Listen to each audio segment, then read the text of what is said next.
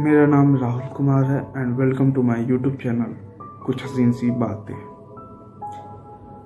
सेवैया, कोई आज ईद की सेवई दे गया है। सेवैया की कुछ मिठास पता नहीं कहाँ से आती है, चीनी की नहीं है, शायद किसी के जज्बातों से मिठास आती है। वैसे मुझे सेवैयाँ बहुत पसंद है। जब छोटे थे तो सबसे ज़्यादा सेवैयाँ मैं रजाक चाचा के घर से पसंद करता था।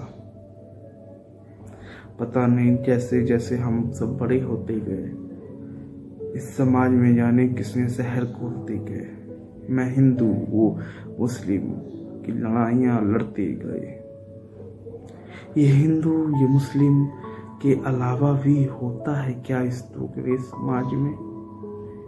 तालियाँ कभी एक हाथ से नहीं बजती बजती है तो दोनों हाथ से। क्यों ना इन्हीं दोनों हाथ से, इन्हीं दोनों हाथ से ये फ़र्क भी मिटाया जाए? मेरी गीता, कभी तू पढ़ ले, तेरी कुरान कभी मैं पढ़ लूँ। इस समाज में जाने कितने ही केकड़े हैं।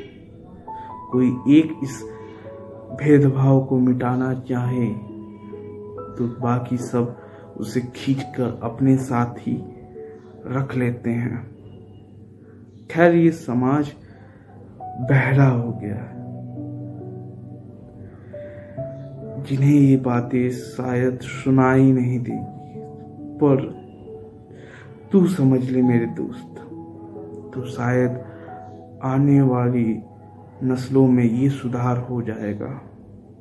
अब की ईद की सेवई लाना तो मुस्लिम बनकर नहीं, इंसान बनकर आना।